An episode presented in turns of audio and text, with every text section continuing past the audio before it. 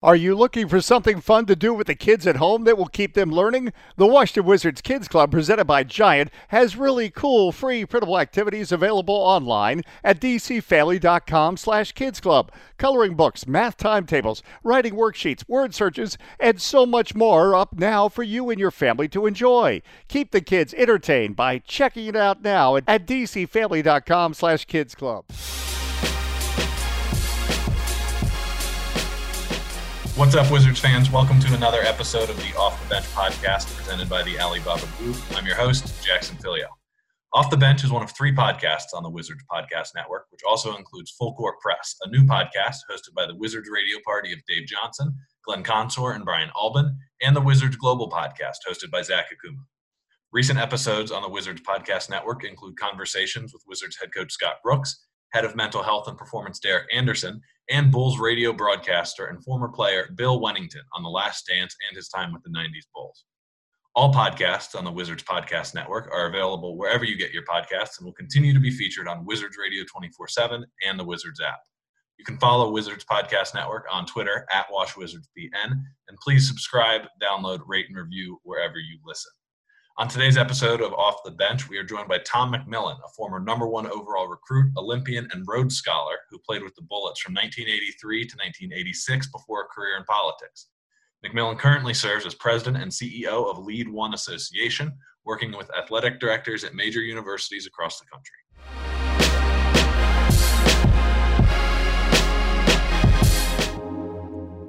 All right, we are joined now, as always, by Wizards.com's Chris Gehring and our guest, Tom McMillan. Tom, thanks for taking the time today. Yeah, great to be with you. So I already ran through a little bit of some of the things that you did in your career, but going back before you started into the NBA, I mean, you were a highly touted recruit. You were an Olympian.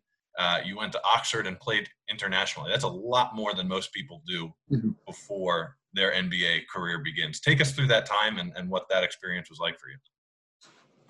Well, as you know, I played at the University of Maryland, had a great experience there, playing for a team that was really always one of the best in the country when I was there. And then when I was at Maryland, I won a Rhodes Scholarship, which was the first ever for the University of Maryland. So I felt an obligation to find a way to do the Rhodes Scholarship and at least postpone my NBA career. And so what I worked out was an arrangement where I did that, and I ended up playing in Italy over 50-some games a year during my 1 year at Oxford. When I was at Oxford, I found out that the ABA and NBA were getting ready to merge, so I was there my first year, and my attorney came over and said, "You're going to have to give up the second year of your Rhodes scholarships." I don't want to do that. And somehow I convinced the Rhodes people to let me come back in the summers. So I did go back to the NBA instead of finish my second year, and I finished my Rhodes scholarship in three straight summers. So as soon as the NBA season was over, I'd fly to Oxford for 2 months and finished it. So it took me 4 years to finish at Oxford, but I got it done. So. Do you think joining the league with all those different experiences that are probably, at least that combination, are unprecedented for somebody coming into the league, did that change? Well, Bill Bradley obviously had gone and done his Rhodes Scholarship, and he actually finished the 2 years. So it wasn't, I wasn't the first one to do it, but, playing in Italy was a good experience. I mean, basketball was very good there. We had an arena in Italy, Bologna, where I played, was seated 8,000. We were sold out every game.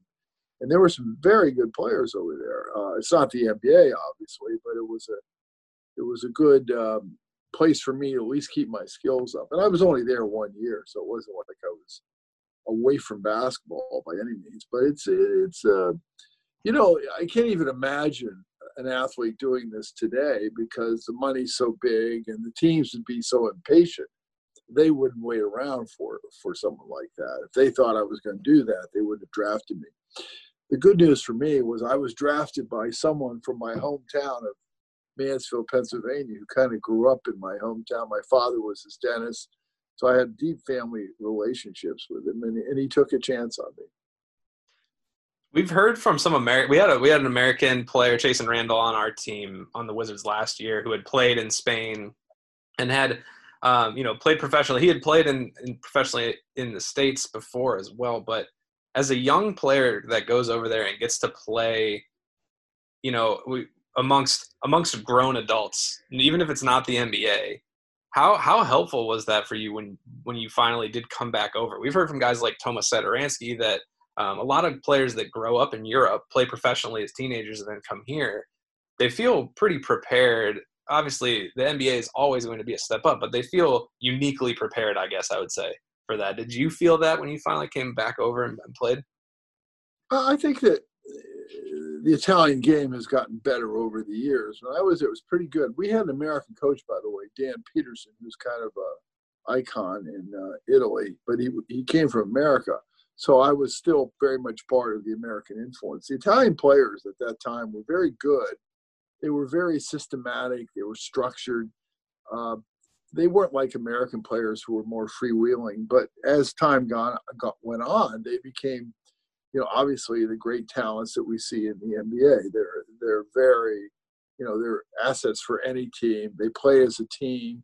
That's why San Antonio has done so well with these players, because they play as a team, they pass, they work hard, great attitudes.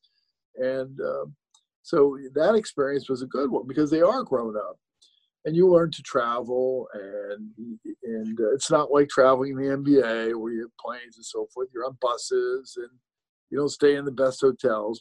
And the arenas can sometimes be cold and unforgiving. But all in all, it was a pretty interesting experience. For me, it was very difficult, because I was flying all night, twice a week, to get back to Oxford to school. So I would finish a game, and I would travel all night to get back to Oxford for the next morning.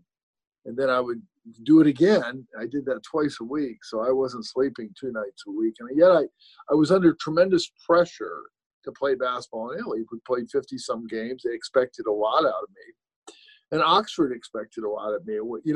When you go to school at the University of Maryland, it's kind of integrated. They realize your school and basketball are kind of connected.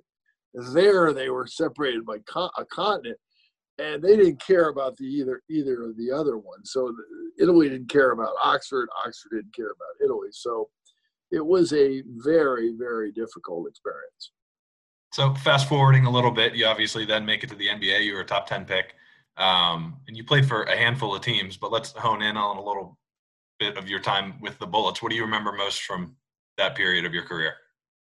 Well, how I got there was an interesting story. I was playing for Ted Turner. I was, playing well. We were a great team, one of the best teams Atlanta ever had, and we lost to the Bullets in that Eastern Finals. And as you recall, it was a great series. But they went on to win the World Championship against Seattle, but. It was 1983, and I had gone to Ted, and I said, Ted, I love playing for Atlanta, Ted Turner, the owner. I said, but I really want you to trade me to Washington so I could run for Congress back there. I bought a house in Annapolis, near Annapolis. And I said, well, I would like to go back, play a couple of years, and then run for Congress. And I never thought he would, take it seriously. But that summer in 83, I get a phone call. And I'm traded to the Bullets. And ironically, I was traded for Randy Whitman, who went on to coach the Bullets. Later. And so in a way, I was the first kind of political trade in college sports. He traded me to Washington so I could run for Congress. And then I ended up playing 3 years for the Wizards.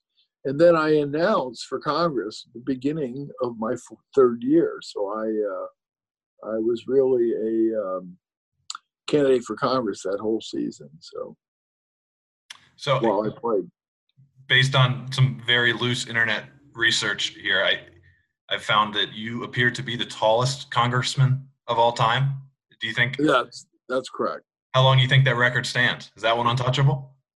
No, actually, there was a center, Luther Strange, that was from Alabama this year. It was 6'8". He was a former basketball player, but close. These records are meant to be broken. So someone will be some 7-footer will get elected to Congress, I'm sure. So, and in general, I mean, the career path from being a Rhodes Scholar, playing in the NBA, and then being in the United States Congress. I mean, what inspired you to take that path? And, you know, what's in general, the most rewarding part about getting to do something like that after a long athletic career that, you know, people grow up dreaming of playing in the NBA, but then to get to be elected to Congress is also a really, really special thing that, you know, people don't get to do very often, obviously. Well, I was campaigning my whole last season, and I had a great last year with the Wizards. I was NBA Player of the Week, and one week I averaged like 35 points a game when some of our players were hurt. And so I was playing actually very well for my last year in the NBA. And here I'm running for Congress of all things.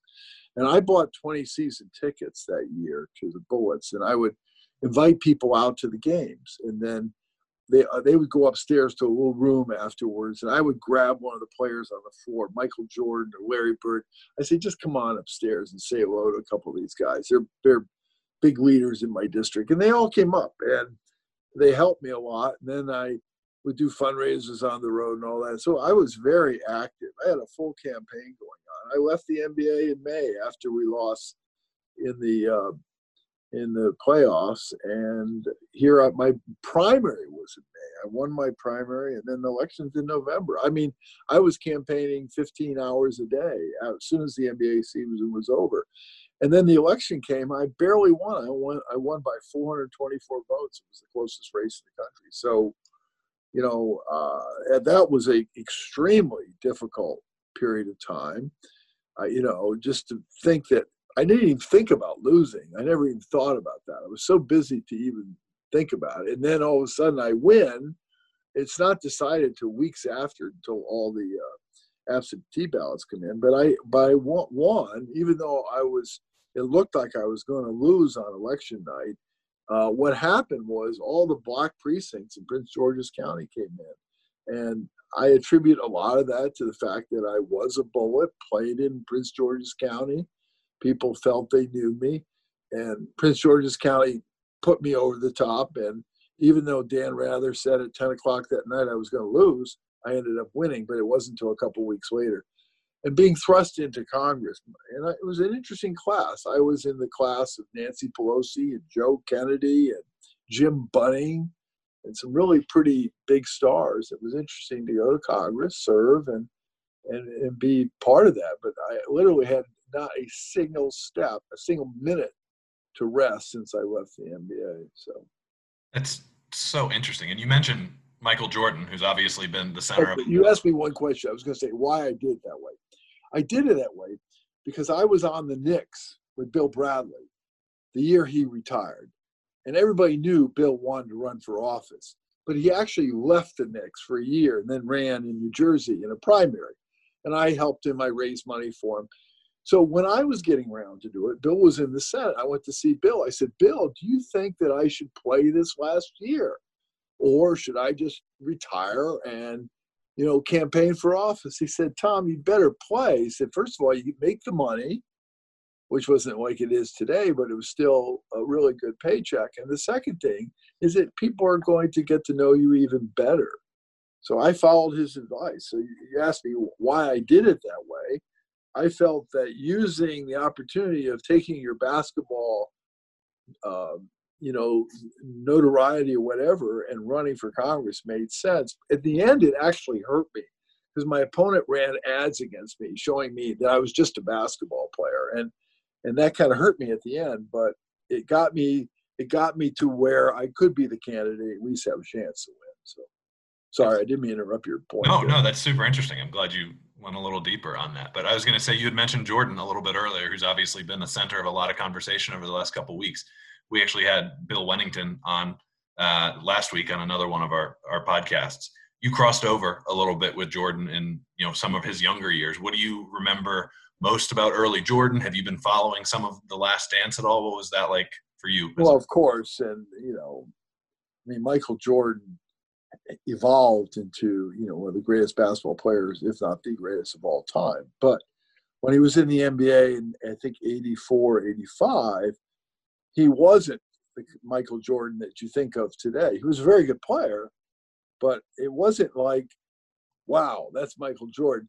At the same time, you know, Larry Bird was coming into the NBA, or right around then. And Larry Bird was someone right out of the box. You know, I remember walking in the Boston Garden and seeing him shoot for the first time, his first game against us as a rookie. I didn't know much about him, but he went out and scored 40 points against us. He was just incredible out of the box in the NBA. Michael was not. Michael took a while to adjust, but obviously he evolved into one of the greatest players of all time. Let's talk a little bit about some of the stuff you're doing now. You work with Lead One, working with athletic directors across the country.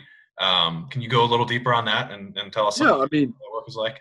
We represent the 130 largest college athletic programs in the country. So it's 130 schools of the FBS, and it's about $9 billion of revenue. Believe it or not, we're about the size of the NBA.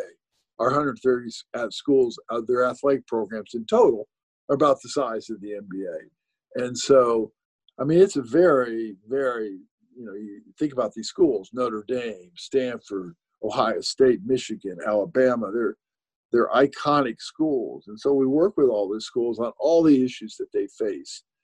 Right now, obviously, the challenge of COVID-19 is just monumental, whether they're going to have football, how they're going to have football, whether kids come back to school in the fall. And so these are some really, really tough and difficult times.